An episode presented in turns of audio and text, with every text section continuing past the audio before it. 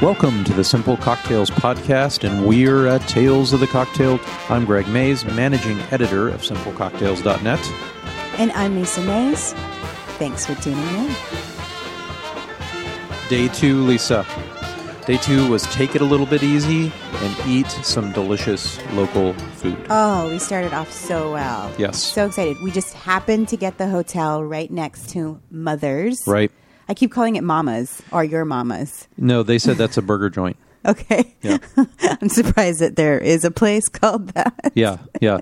No, it's uh yeah, so Mother's is a relatively famous it's just Creole food Right. or so you get Local like place. faux boy sandwiches, you get red beans and rice, jambalaya, all that. And there's usually a line, a significant line. Right, out the door. There's been times we've seen the line out the door a good dozen people. What we learned today, we waited in line but we were only like second in line. What we learned today is once you get inside there's a line. so the line actually fills the restaurant and then they make you line up outside. Yeah. And it's that type of place where you need to have your order ready. Yes. You need to be prepared. Because I walked up and I said, let me have this. And they said, is that it? And I said, no, and this? Is that it?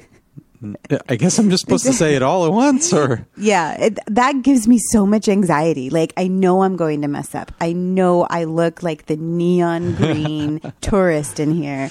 This is There not was good. plenty of tourists. Yeah, Come on. there was. Yeah, there was there was plenty of tourists. We were we were all in there together. It was about Right. half tourists, half locals. Right. I, I figured so good. We ordered small sizes, and they were not massive. They all were the food huge. Yeah. Uh, but that was a nice sort of like fill your belly and prepare for tales of the cocktail. Yes. Then we were off. Yeah, so we went straight uh, to the Montleon, which is the hotel where Tales of the Cocktails basically being held. Most of the events are there, and we arrived right at sort of tasting time. Right.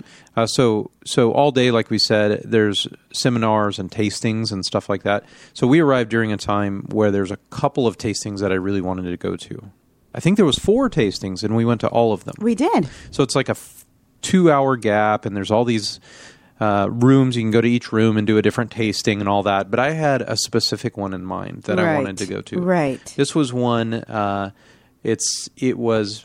I think it, would- they call it like the absinthe green room. Yes. It was Uh, all lit up. It right. was beautiful, dark. They had at, at first we were like, why is there a Tinkerbell? I don't get it. Oh, the Green Fairy. Right. She was supposed to lure you in. It's an absinthe reference. I Right. totally get it. So, the reason I really wanted to go to this event is because it wasn't just an absinthe tasting room, it was sponsored by Lucid. Which Lucid was the first legal absinthe in the United States, Right. uh, about seven or eight years ago, Right. I think Lucid's great. They make a, another line called Jade Spirits Mm-hmm. that are basically really like high end absinthe, Right. but it's the same guy that's made them all, and he was there. He was. And this was a big deal for me because I've been watching this dude. I like to read interviews about him.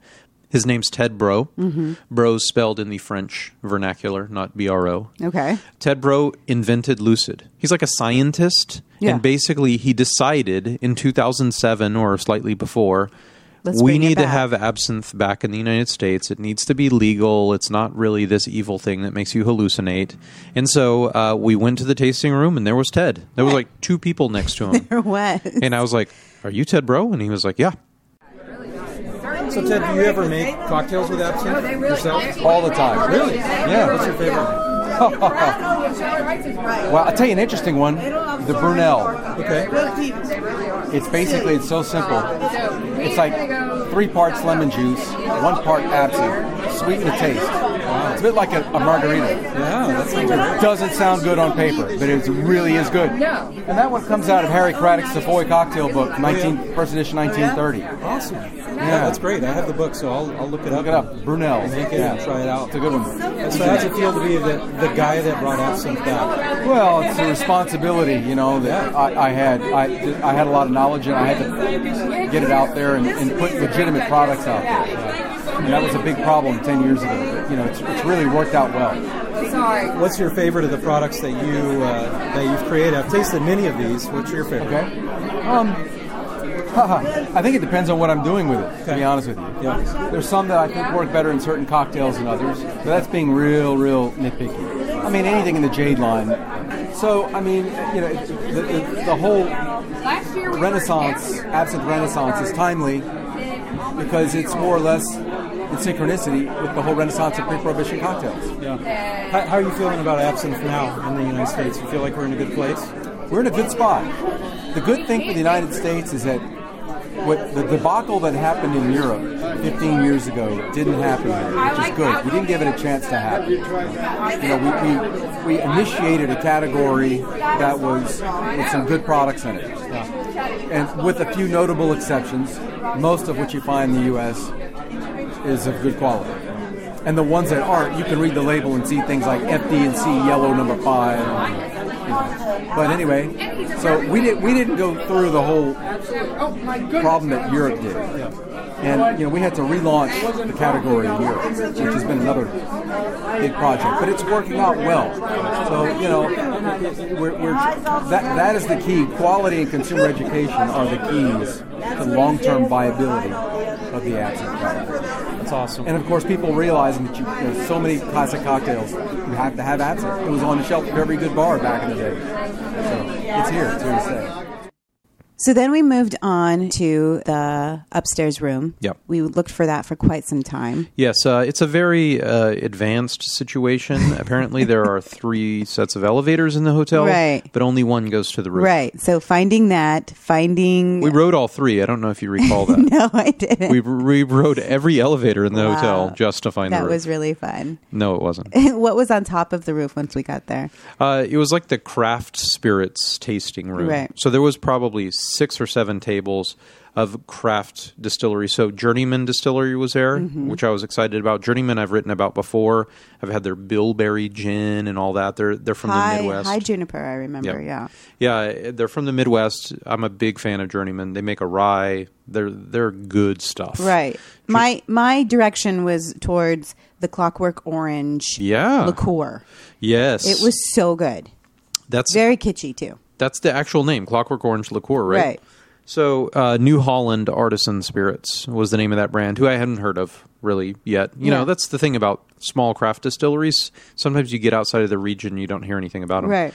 So, uh, these guys, it's based on New Holland Brewery, and that's a pretty big brewery. So, you know, obviously they have the resources to make distilled spirits, but the Clockwork Orange Liqueur, I'll, I'll be honest with you, it's the most interesting thing I've tasted yet. Yeah.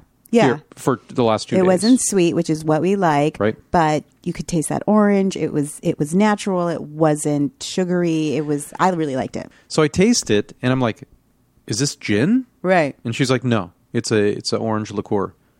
Do you use gin in the base? No, we don't. I said, why does it taste like gin? Anyway, back to gin. right. And so she she started listing the ingredients and it has uh, coriander. Right. And so I was like, oh yeah, because that's a big that's an element of gin. That's one Right. of the main botanicals in gin. So I was like, that's why it tastes like gin.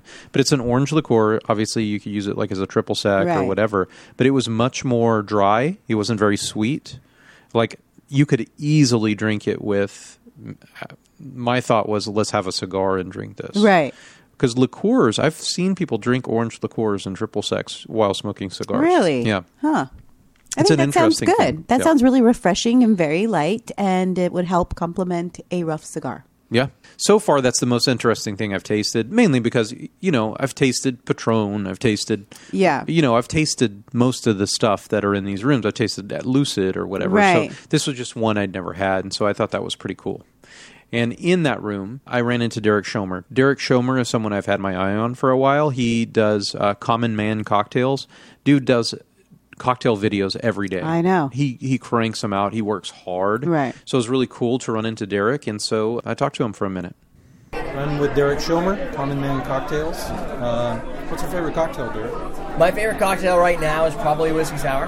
Yeah. Uh, with egg white. Okay. Uh, Uh, Um, I kind of I've been doing a little bit more experimentation with shrubs. Yeah. So doing whiskey sours with like a, a sour shrub Okay. like with a vinegar base. Yeah.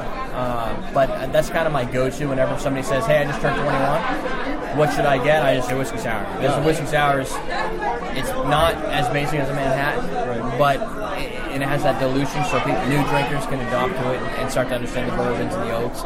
And then from there, I usually just change the, the base spirit, go from a bourbon to a rye, and, and just mess around with it so you can make a different whiskey sour all every time. I love what you do. I love your website, your videos, and all that. How do you how do you have the energy to do video all the time? Um, I don't think about it. Yeah. Like, when you think about it, it's very overwhelming. There's a lot of work, a lot of editing, a lot of you know content to create. Creating the content's the easy part, and doing all the editing and, and the post production and getting it out and scheduling it is, is a little bit more difficult. Um, but really, it's I just don't. I, I take everything a single day at a time. So it's like you know what I have to do today. I have a list of things I got to do, most of which won't get done because you just run out of time. Um, and then I run my online store at, at, at the same time as juggling a full time job. And, and so if I think about it, then I wouldn't want to do it. So it really goes down to just doing it and, and not worrying about the ramifications. Nice, nice. And still have time with the kids and everything. Yeah, no doubt, no doubt. I appreciate it. Then, after getting off of the rooftop room that has one elevator, We found the to correct it. elevator. Right after we got down from that, we went into the Fernet Bronco room. Yeah. huge. Yeah. Uh, Broncamenta was there. Yep, yep. Bronte Punesca. I'm making things up Yes. now. aren't I? yes. I'm like, what? The, what word is that? Isn't that the the uh, the pasta that they make? It in- is, and a series of unfortunate events. Can we? Punesca. Can we? Can we invent this? yes. It's so good. Yes. Would you like a? You're thinking of Punta MS. There you, go. Putinesca. that was really adorable. Yeah. So the the crazy thing. Okay. So craft cocktail people and bartenders are nuts about Fernet They Branca. are. So here's what happened. That uh, tasting room had a line out of the door before the tasting room opened. Right. Mm-hmm. Like across the hotel, and we were like, "What the heck is this line for?" Right. And so we waited a while. That's why we Right. went to all the other rooms. Then we went to the Fernet room. It was really packed. It was it was very packed. But they had all sorts of like people dressed in cool clothes, and they had a little stamp guide. There was and like a- this little passport book that you were supposed to Passport. go around and taste all of the different ones and get. I don't know what do you get like free pizza when you're done. I don't know. They you had something when you walked out of the door, but they were covering it up with towels. Did you see that? They were giving Oh. people that had the passport book filled out. They were giving them something, but it was covered up. Oh yeah, That's- we walked I out totally and I was missed that. staring at the towel. I was like, huh? And then they were looking at my book and I was like, I didn't stop anywhere. I just Yeah. kind of walked around. The room was way too crowded for me to try to play the game. So, Yeah. but it was just nice to be in that room. Yeah. uh, Fernet Branca. It smelled so good in there. It did. I hate Fernet Branca, but it smelled really good in there. Did have a nice smell. it did. Minty. It was a minty room. so later on that evening, we headed out to a aperitif dinner. That's right. with Di Serono, and uh, it was really nice, beautifully put together. It was. Delicious drinks. My favorite drink was the Pomplino spritz, I think it was. Yep. Garnished with the basil. That was really, really good. Yeah. Um, yep. Just again, just little sips. Don't drink the whole thing. You're not going to make it. These were big cocktails. They it, It were. was a it was a four course aperitivo. I love that. Yeah. I so really little love that. bites, you know. Yes. Each each course had two small things. Uh, and then each course also had a cocktail which were not small. They were These not. were large cocktails. They were. Yeah, absolutely. So that was something again, you just got to pace yourself and be a little bit sad that that When they take cocktail it has to away. go away. I- yeah, It's that totally is. true. Yeah, it was a fun time. It was a fun time and we got to hang out uh, with our new buddy. Right. Uh, Andrew so- was there again. Yeah. We had dinner with him the night before at the Martin right. Miller get together. And so he showed up there. And uh, yeah, we were able to talk again. And this time we were able to interview him. He's uh, his name's Andrew Marin. He writes for a local paper here in New Orleans, and so he's he's been kind of in some of the press things that we've been in. So we've just kind of become friends. Right. We had a good buddy to talk to at the DiSerrano event, so we just recorded part of our conversation. So, what's your favorite cocktail? Would you say, Andrew? I honestly don't have an answer for that, but it would have to be something whiskey based, like a Sazerac, an old fashioned, a Manhattan, something of that nature. I love, whi- I mean, as far I love whiskey, I love all liquors, but whiskey and I have a special relationship. So break down a, a recipe for us, if you would. One of your favorite whiskey recipes. I am gonna this is why I look like a fool. It would have to be a classic New Orleans Sazerac. So you either spray or rinse the glass with herb with a herb saint or absinthe, and then you use orange peel and bitters and a whiskey of your choice. Garnish with it. Oh, sorry, garnish with an orange peel. But just Google the recipe. There's only there's only one. Yeah. Everyone makes it the same way. But, but for yourself, sometimes you can tweak it a little bit for yourself. Yeah. I mean. Even that. Yeah, no, I, it- it's the only thing that really changes are what brands you use, but the recipe itself is always going to be the same. So, in fact, Tales of the Cocktail gives out awards every year called Seal of the Sazeracs, and they give them the bars that they approve of the Sazerac technique. So they get, I, did- I think they had five this year, and there's maybe like 30 here in New, New Orleans, maybe like 50 or 60 in the country. So Wow, I didn't know that. I didn't know that yeah. Do you make drinks at home for people? Not often. I, I used to do it a lot more, but then I stopped. Uh, I, I stopped stocking my bars heavily so that we we would drink less and always end up going out more. But usually, if I make drinks at home, it'll depend on what I have at hand, or I'll buy supplements to what I have in an attempt to finish it. Which is a trick I picked up from back in my industry days when it's like, oh, every restaurant special means here's what the kitchen has. We need to cook it, and that's how I make my drinks at home. It's like, oh, I have all this coffee liquor from Tails. What am I going to do with it? Right. Yeah, either. Was there ever any um, drink that you invented on your own to serve to your friends at home? Like a punch, you know? Uh-oh. so- Yes, but I'm not going to give you the recipe for that one because it's it's a it's a tr it's not a trade secret, but I, I would say it's a family secret. Um, once upon a time, I lived abroad, and I had 12 roommates in a giant apartment. It was six bedrooms, and we developed our own special sangria recipe, which involved everyone buying bottles of wine and you know the brandy or the sherry and fruit and we would concoct it accordingly and that was a couple of years ago so since we're moving back to the states or to our respective countries each of us has tweaked the original recipe and made it palatable to the point where even when our bartender friends come over like the ones who work here for certain companies they're like this is good and we're like i don't think so What do you call it? so we just we call well we, we lived in a we lived on Borgo, which is Italian for avenue, Borgo Agnesanti. So I'm at the, s- the street of All Saints. So we just call it Borgo Sangria, like Avenue Oh, Sangria. that's awesome. So that's awesome. everyone makes it a little differently, but you can tell it's the same. You know, it's like it's like Right. making like uh, carbonara or marinara sauce. It's like it may be slightly different, but you'll know that it's the same base Yeah, recipe. I love that. It's Yeah. Like a story that's your. Like you own. can you can tell who makes it based on what fruit what fruits are involved. This so- is Randy's. Get down. Andrew never puts uh, Andrew never puts fresh strawberries in them because it looks and they look cool, but they taste disgusting.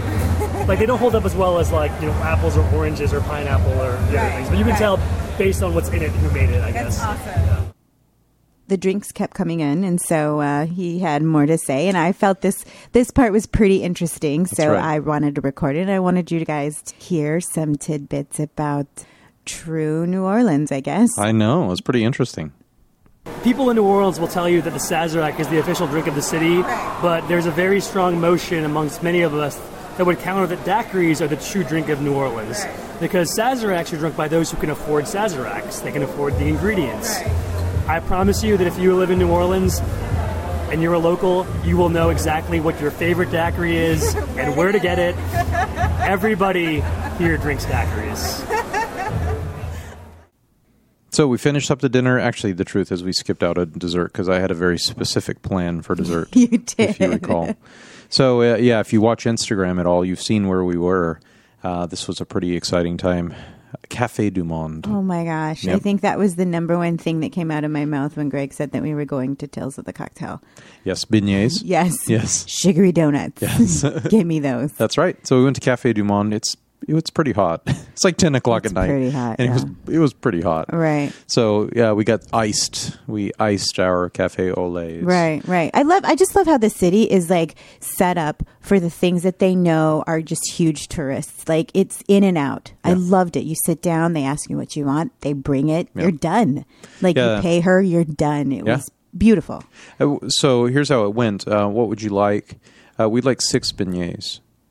Oh, will they come in orders of three? Yes, we'd like two. you heard me, orders. woman. Yeah. Thanks for making me feel bad. yes, clear as a bell. We're going to eat them all. So uh, we did our best. The trick is, is that if they're really hot, Yeah. they kind of disintegrate in your mouth faster. Yeah. So it doesn't feel like they're three. It feels like there's maybe one and a half. I felt like That's my you- logic. That's that, that sounds about right. if you stack them on top of each other, actually, that's impossible. Right. I found out from my very first bite when I got massive sugar crotch. I had dark, dark, dark jeans on, Sugar crotch. and just like, just like a snowman died on my Yeah. lap. You look under every single table, and it's Powder. just like Columbia cartel. That's what I told Lisa. I was like, there is so much powdered sugar on just my plate. Yeah. I, w- I wonder I, I could probably Google it, but I won't. I wonder how much powdered sugar they use in a day. Right. Just one day. So you think we came home after that long walk and showered because it was so hot? No, I could feel like sugar on the tips of my fingers. That's right. In my toes, even though my feet were fully covered. Yes. I could feel sugar in It was the sugar furthest everywhere. depths of my of my body. I just so, yeah. poured water on my lap just to get all the, the powder. it looked pretty bad. So yeah, Cafe du Monde. Oh, everything that it was built up to be. It was perfect. yeah, it was.